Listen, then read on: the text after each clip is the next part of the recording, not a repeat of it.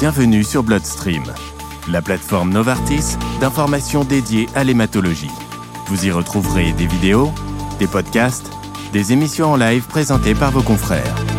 Nous vous laissons maintenant avec votre intervenant du jour.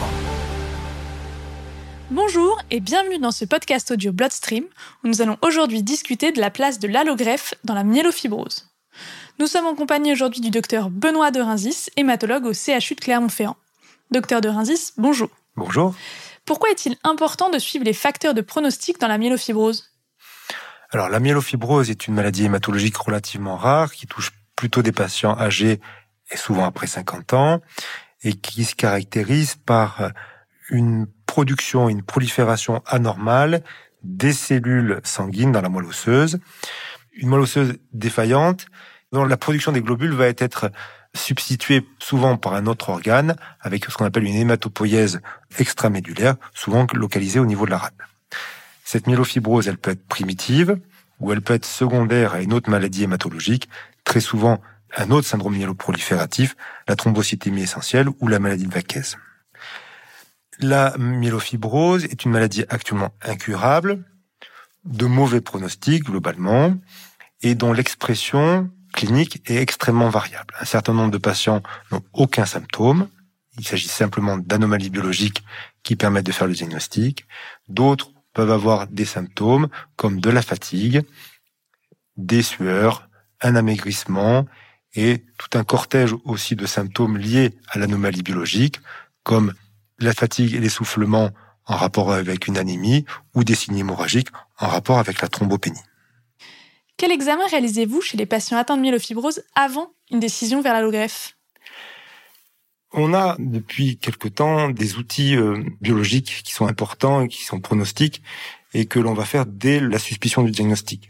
Le diagnostic est fait sur la biopsie ostéomédulaire et on va profiter de ces prélèvements sanguins et médulaires pour faire de la cytogénétique et de l'analyse moléculaire. Et euh, ces éléments-là sont importants pour établir le diagnostic et établir des scores. Il y a euh, plusieurs scores à disposition qui vont prendre en compte certains aspects cliniques, biologiques, cytogénétiques et moléculaires. Et ces examens sont, cette analyse, pardon, est faite dès le départ, mais elle va être aussi parfois faite dans l'évolution de la maladie pour faire une sorte de mise à jour de la connaissance de la maladie de chacun et ce qui va nous permettre des fois de d'orienter notre prise en charge ou de la modifier par rapport à ce qui avait été euh, initialement envisagé. Il y a plusieurs scores. On peut en citer deux, les plus récents, le GIPSS et le MIPSS 70 2.0, qui sont basés essentiellement sur la cytogénétique et l'analyse moléculaire, et qui sont importants dans l'algorithme de la prise en charge.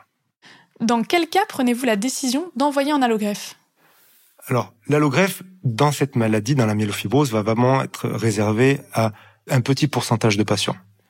Tout d'abord, euh, parce que euh, c'est une maladie qui touche plutôt les patients âgés, et l'allogreffe va être réservée à des patients plus jeunes.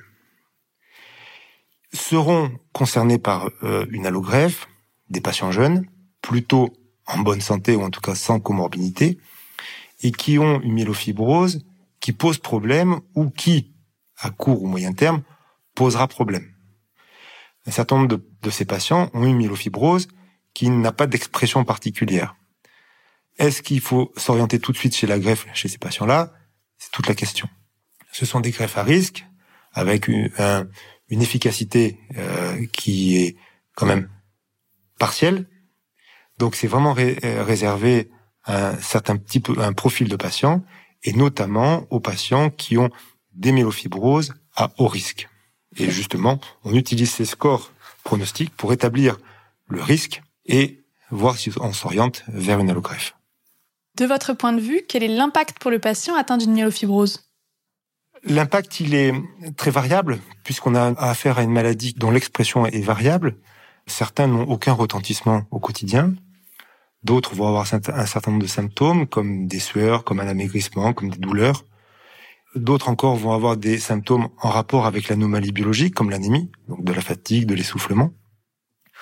Parfois, la rate peut être euh, augmentée de volume, donc il peut y avoir des, douleurs à, ce niveau-là. Et il y a aussi l'impact d'une maladie chronique avec une évolution qui est incertaine, dont on sait que ça va impacter sur l'avenir, à court et à moyen terme. Donc il faut aussi vivre avec cette notion-là d'incertitude qui peut altérer la qualité de vie des, patients. Merci docteur de Rinzis. Ce podcast audio Bloodstream est terminé. Je vous dis à très bientôt pour un autre épisode.